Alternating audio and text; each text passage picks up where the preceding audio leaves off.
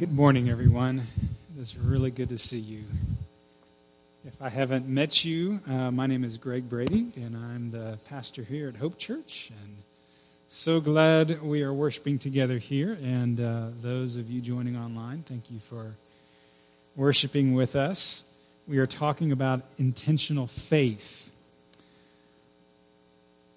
How do we grow intentionally, and how do we live out our faith intentionally?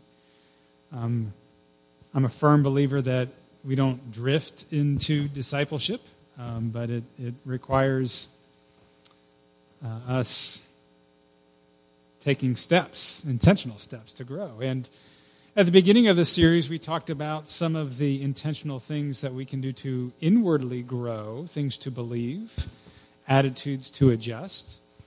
Last week, we talked about what can we do um, to make sure we are doing at least the, you know, the, the, the necessary thing to grow in our love for Jesus, a real heart love. And now what we want to do is start talking about ways that we can intentionally start living out this faith externally um, to the world around us. And particularly today with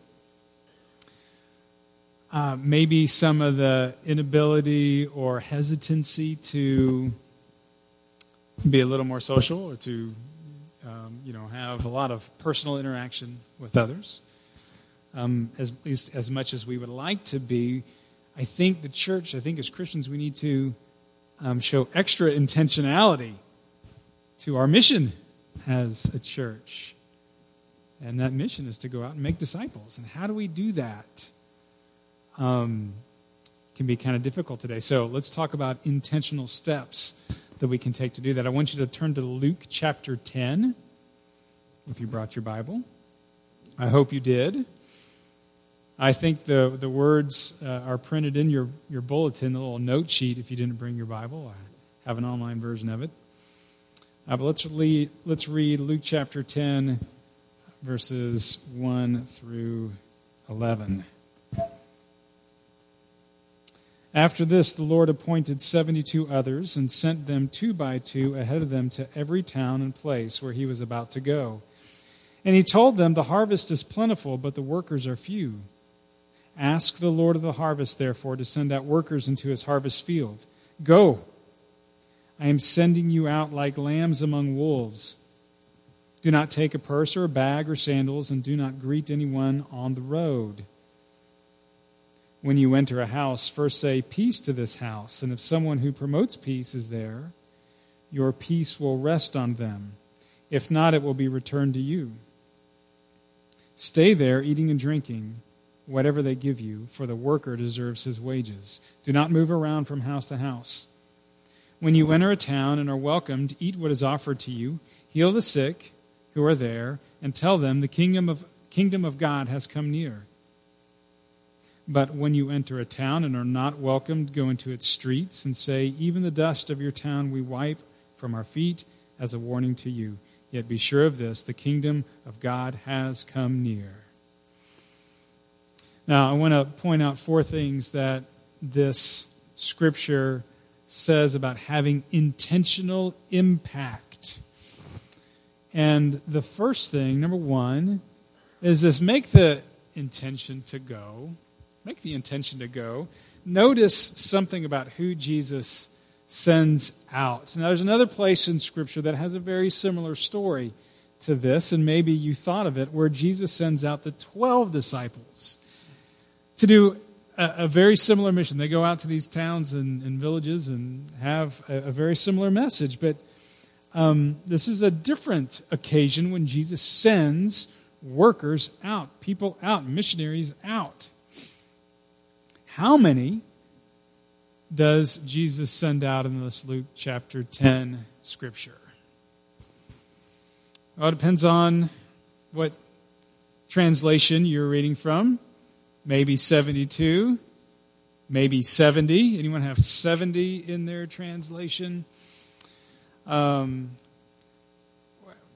and maybe that's not a precise number. Why?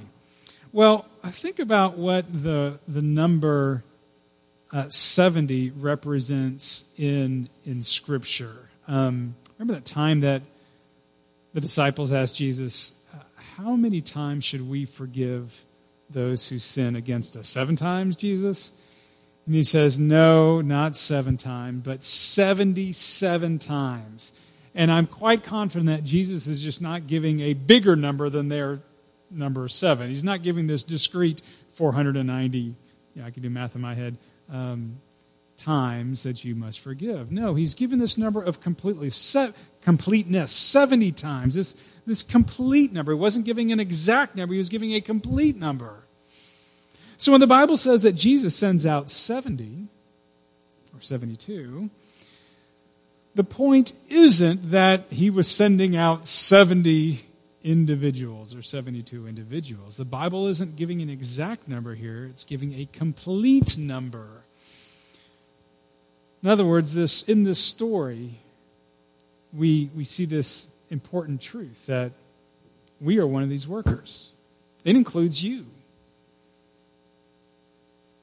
So I think the first step about intentional impact is to make the intention to go, to know when I read this story, it's talking about me. When I think about God, Jesus, sending out workers into harvest fields, he's talking about me. Now I got to figure out how I'm going to do that. But know that I'm on the list. I'm not going to keep my faith private. I'm going to look for ways to go and to share. So that's number one. Number two, pray first. I think there's an interesting sequence of events. Jesus sends out workers, then he says, now pray to the Lord of the harvest to send out workers. And that's just kind of interesting, right? Because the workers are already out. Now they're supposed to pray to the Lord of the harvest, to the Lord of the harvest to send out workers. And it could be that Jesus is saying, well, we need more workers than just y'all going out. But I think Jesus is pointing out something else as well. Why do we pray to the Lord of the harvest? Because God is already at work in the harvest fields. He's the Lord of those harvest fields. God is a good farmer. That means he's already cultivated the soil. He's planted seeds in these harvest fields. He's caused some initial growth.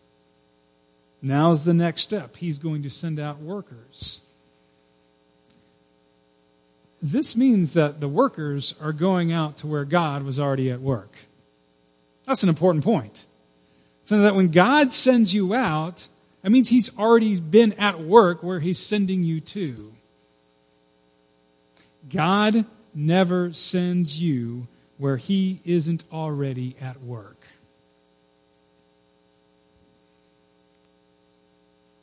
So when we pray to God to send out workers into the harvest fields, we're recognizing God has already been working in people's hearts. He's been preparing their hearts and their lives in some way.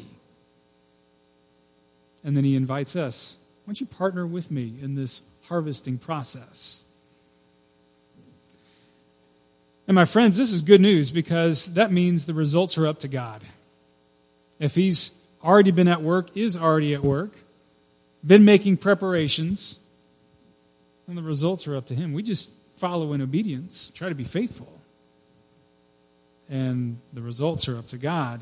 If it doesn't feel like you are succeeding, or if you're rejected by someone, that doesn't mean that that's on you. We just do our part and let God do the rest. Number three, remember that the message is peace. I think it's very interesting that Jesus says, here's, here's what I want you to say to these people. I want you to, first thing that comes out of your mouth is, is peace. Remember the message is peace. That's in verse five. When you enter into a house, first say, peace to this house. Now, peace can be a pretty Uh, loose term today. What you may think of peace may not be exactly what I think of peace, may not be what someone else thinks of peace, may not be what non-Christians think is peace. Sometimes we think of peace as an absence of conflict. It's interesting, we find our word peace, like our English word peace, throughout the Bible, throughout the Old Testament as well. And sometimes the word, our word peace, will be used to describe what happens when there's no conflict in the region. Let me give you an example. Second Chronicles chapter fourteen, verse one, there's a king named Asa. And Second Chronicles fourteen, verse one tells about this time. Asa, his son, exceeded him, or succeeded him as king. And in his days, the country was at peace for ten years. Ah, sounds nice, right? What it is describing is there's no conflict. There's no battles with other nations around the Israelites for ten years. Now, that word for peace is not the word that we often think of when we think of peace in the Bible, that word shalom. It's a different word right there. That word in Second Chronicles chapter fourteen, verse one, just means an absence of of harm. Um, it means undisturbed or calm. It refers less about good being done and more about harm not being done.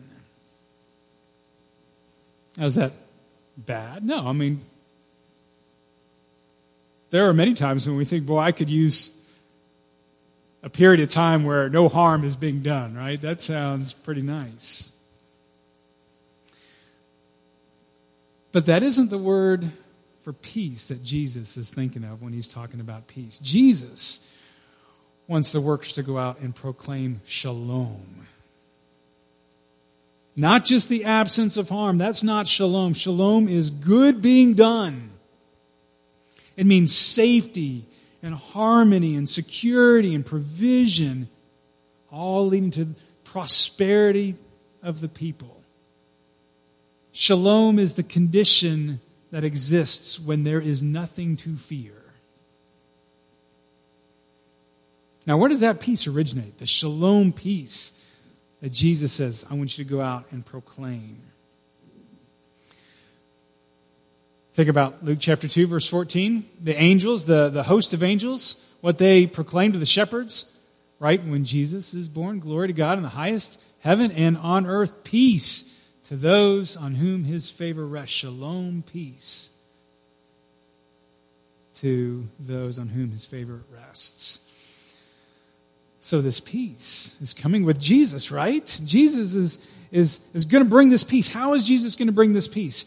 By bringing in the kingdom of God. And this leads us to the second part of the message of the workers. Jesus says to them, heal the sick who are there and tell them the kingdom of God has come near to you. So notice the connection between peace and the kingdom of God. People were being healed. That is peace, shalom being brought to them.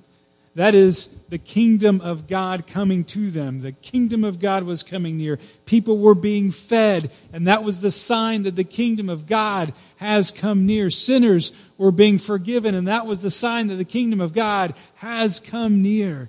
Jesus is the king, and he's bringing in his kingdom, and his kingdom is where the will of the king is done. So you have peace. We have peace. Full peace because we live in the kingdom of God, kingdom of King Jesus. And you know that the king will be taking care of you. That's, that's the message of peace that Jesus says, go out and share the peace that comes with the kingdom of God. Now, it's important to also realize that peace for Jesus doesn't mean that difficulty won't come your way. John chapter fourteen, Jesus says, peace I leave with you, my peace I give you. But I don't give to you as the world gives. Do not let your hearts be troubled and do not be afraid. And obviously the peace Jesus promises is not the absence of conflict or trouble, because Jesus is telling his disciples, do not be troubled, because there are some things that potentially could be troubling them. And so Jesus is encouraging them here. Later, Jesus says, I have told you these things so that in me you may have peace. But in this world you will have trouble. But take heart, because I have overcome the world. You will have trouble, but you can be of good cheer. You can be of good cheer. You can, you can take heart. That means you can be of good cheer. You can have this peace. You can know I'm bringing my kingdom into your world. You can know that no matter the, the difficulty that you're going through, that you're dealing with, you can always have good hope that I am near and that I'm the king and I'm working my good will. I'm going to bring that turnaround for you. So this is the message that we get to share.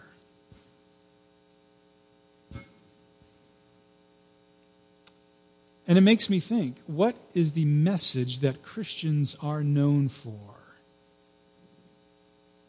in our culture, in our society? Boy, I hope that's the message that we're known for, the message of peace. And more and more, I think that has got to be our first message. I think peace has got to be our first and primary message. What do you think Christians are most known for? Do you think Christians are known more for spreading the news of peace of the kingdom of God, or spreading the news of what they think is wrong with the world? And, and don't get me wrong, I'm not saying that Christians shouldn't have this prophetic voice when we see things that are that's just sin and rebellion against God and just unbiblical and harmful and hurtful. We sh- I'm not saying we shouldn't have that prophetic voice and and.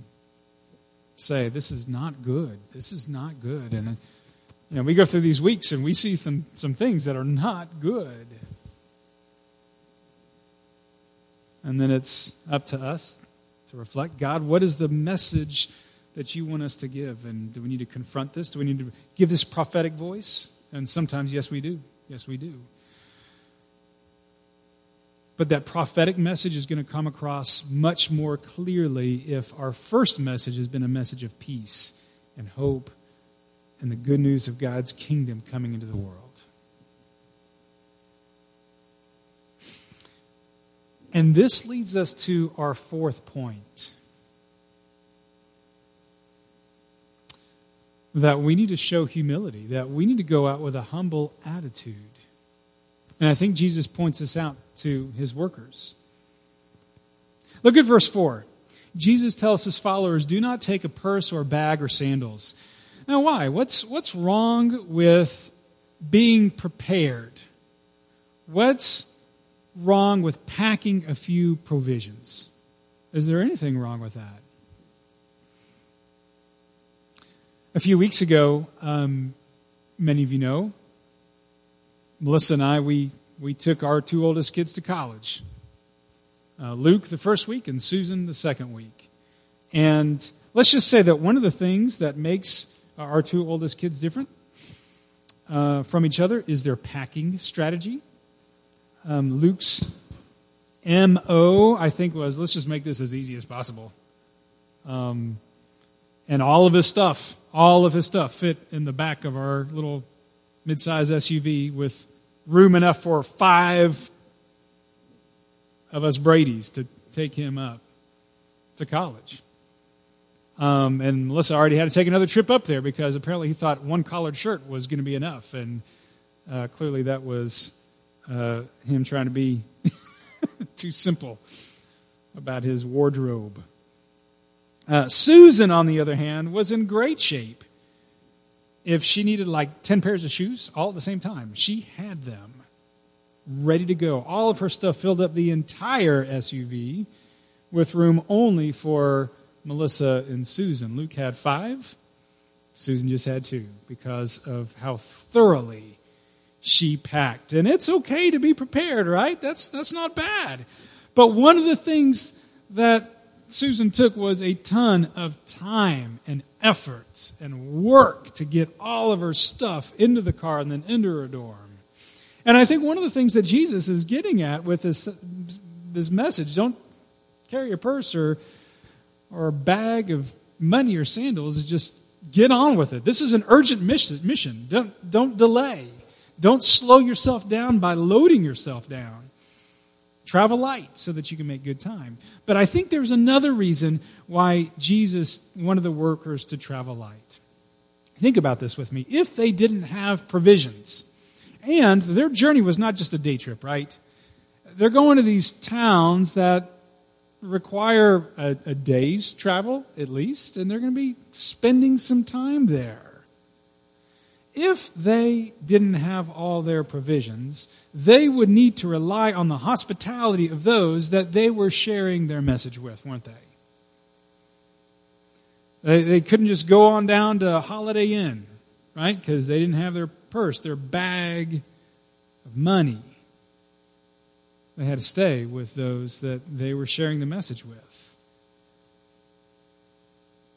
Because there is this mutual exchange that takes place between people when there is shalom. And Jesus wants them to proclaim shalom, and Jesus wants them to work for shalom and start building in this relational fabric, relational support, relational exchange that takes place where there is shalom. And this is why I think Jesus also said in verse seven, look what he said in verse seven. He said, stay there, eating and drinking, whatever they give you. For the worker deserves his wages, but do not move around from house to house. In other words, the, the workers weren't to think, hmm, I wonder what they're eating down the street. Uh, I saw Bob and and James go into that house over there, and I wonder what they're eating because what we're eating here isn't all that great. I wonder if breakfast is bigger over there. Maybe I should go over there. I wonder if, if the mattress is more comfortable over there because I'm looking at this mattress that I'm going to be sleeping on tonight, and it looks horrible. In other words, don't do that, Jesus says. That's not very humble. Don't travel from house to house. Instead, be content with the hospitality that is being given to you. You see, it's true that the workers were to receive from those they were giving this message to, but they weren't to be demanding, right? They weren't to exploit them trying to get a better dinner or a better night's sleep out of where they were staying. They weren't to use those relationships for their own benefit. Jesus is asking them to take this humble attitude and start building this shalom with the people that they are seeing.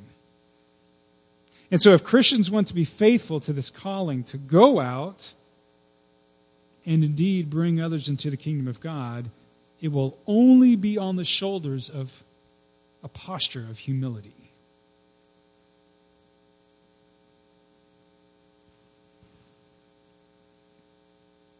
Where I realize I need that person that I am giving this message to just as much as they need me giving them that message.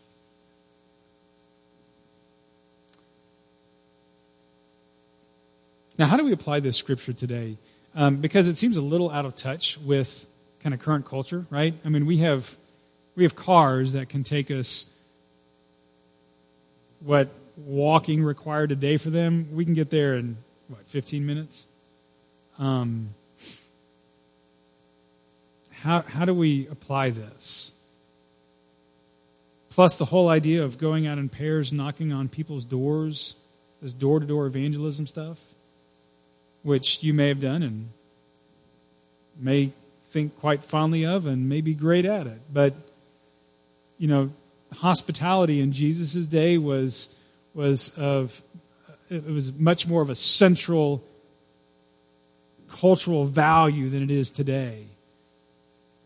And today, if you were to go knocking on doors, I think a whole lot of people would be closing their windows, you know, closing their shutters or their blinds.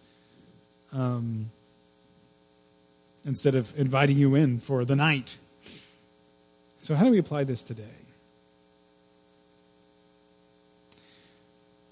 I think one of the keys is this statement right here. Make go my everyday attitude for how I will build the kingdom of God in my neighborhood.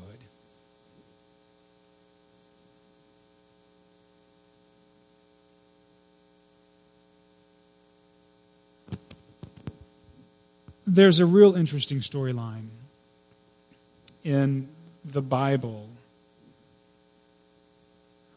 about neighborhood. And what do I see as my neighborhood? And how do I interact with my neighborhood? And it's just one of those really surprising stories where you least expect it.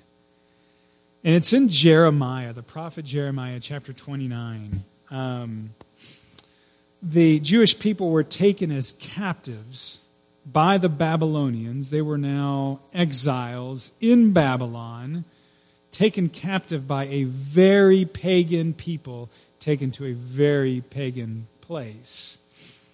And they didn't know how long they would be there.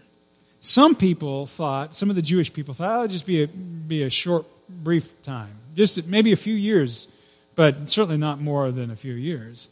And some of the Jewish people thought, you know, the best thing we could do right now is just stay away from the Babylonians. Just kind of do our own thing, live our own life, be our own people, mind our own business, stay away as much as possible from these pagan Babylonians that we are now finding all around us. The interesting thing is that's not what God told them to do. God told them it's going to be a little more than just a few years, first of all. In fact, it wound up being seventy years. God told them, go ahead and build houses and settle down. Go ahead, have your sons and your daughters marry and build families. And then, look at what he says. Also, seek the peace and prosperity of the city to which I have carried you into exile. Pray to the Lord for it, because if it prospers, if Babylon prospers, if this pagan city Babylon prospers, you too will prosper. If your neighborhood prospers, the neighborhood that you might not care anything about, the neighborhood that you might want to just stay away from and isolate yourself from and do your own thing, if the neighborhood prospers, Israelites, you too will prosper. And guess what word for peace is there in verse seven at the top there? Is it the lack of harm peace, or is it the good common, the shalom common peace? It's shalom that they were to pray for, for this pagan neighborhood they found themselves in. What does this mean for us? When we fail to go out and reach out to our neighbors, we are failing to live in one of the foundational rhythms of being a human being. When we focus only on our needs or the needs of the church, or, you know, just kind of our family's needs, we are ignorant of our common human journey that God sends us on together. And that is exactly what he was doing with the Israelites when they were living in Babylon for seventy years. He says, guess what, folks? It's your common human journey right now with these Babylonians. And so pray and seek the peace and the prosperity of this new neighborhood that I've sent you to. Because if it prospers, you too will prosper. God does that so that we will all work together, living in this kind of mutual shalom-building relationship, interdependent, both needing each other,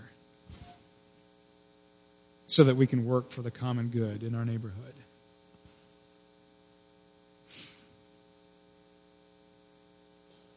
The call to go doesn't have to be the call to full-time vocational missionary work, does it? It does not need to include that. The call to go is just this everyday attitude. How am I going to work for the kingdom of God in my neighborhood? There's a story I want to close with about a young boy who was lonely. Uh, he was uh, overweight. He was shy. Uh, he was homebound, often because he had asthma. He had a hard time making friends. He would cry uh, to himself a lot. And so he would just be by himself. And one of the things he liked to do uh, one of his peaceful places was to make up songs on the piano in his loneliness. And he was bullied sometimes, and neighbor kids would chase him around, and they would say, "We're going to get you, Fat Freddy. You know, we're going to get you. Come here, we're going to get you."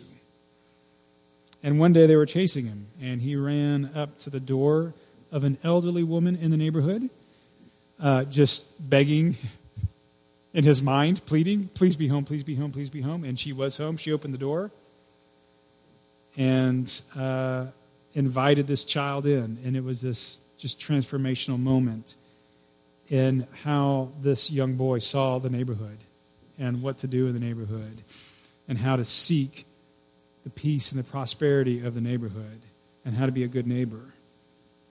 Um, and you might know who that Fat Freddy, what his name really is. It's it's Fred Rogers. It's Fred Rogers. It's Mister Rogers.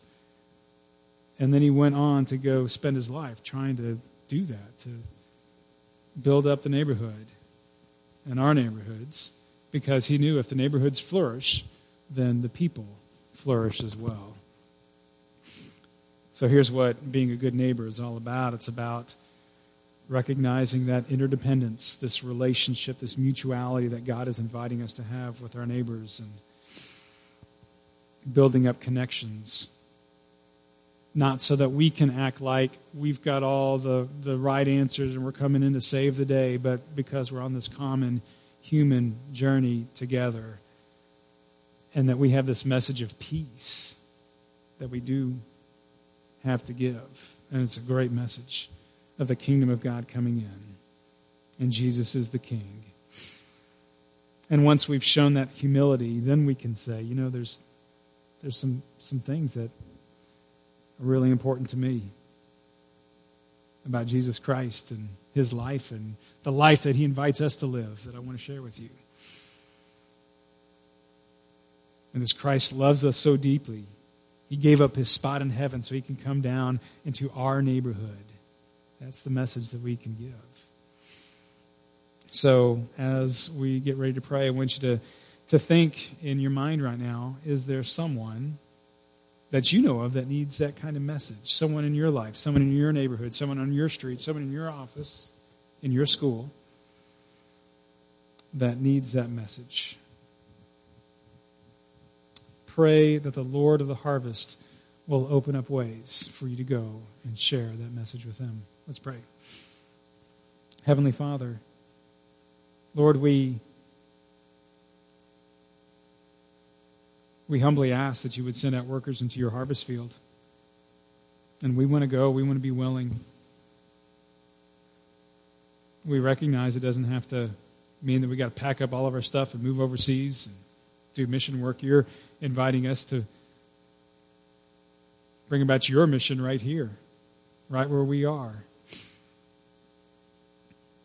Lord, we pray for that humility so that we can make our first message one of peace and your reconciliation, saving sinners from sin, and then inviting us to live this new life of obedience that is light and gives life and hope. And we want to be faithful in all aspects of um, the message, Lord, that you have for us to share. So we turn to you and we say, will you send us out now? Give us what we need. We know we don't need much. Jesus said, don't carry that purse or that bag or the sandals. Uh, we need that open heart and that humility, Lord. A love for Christ in our hearts, and that's what we pray for. And love for our neighbors. In Jesus we pray. Amen.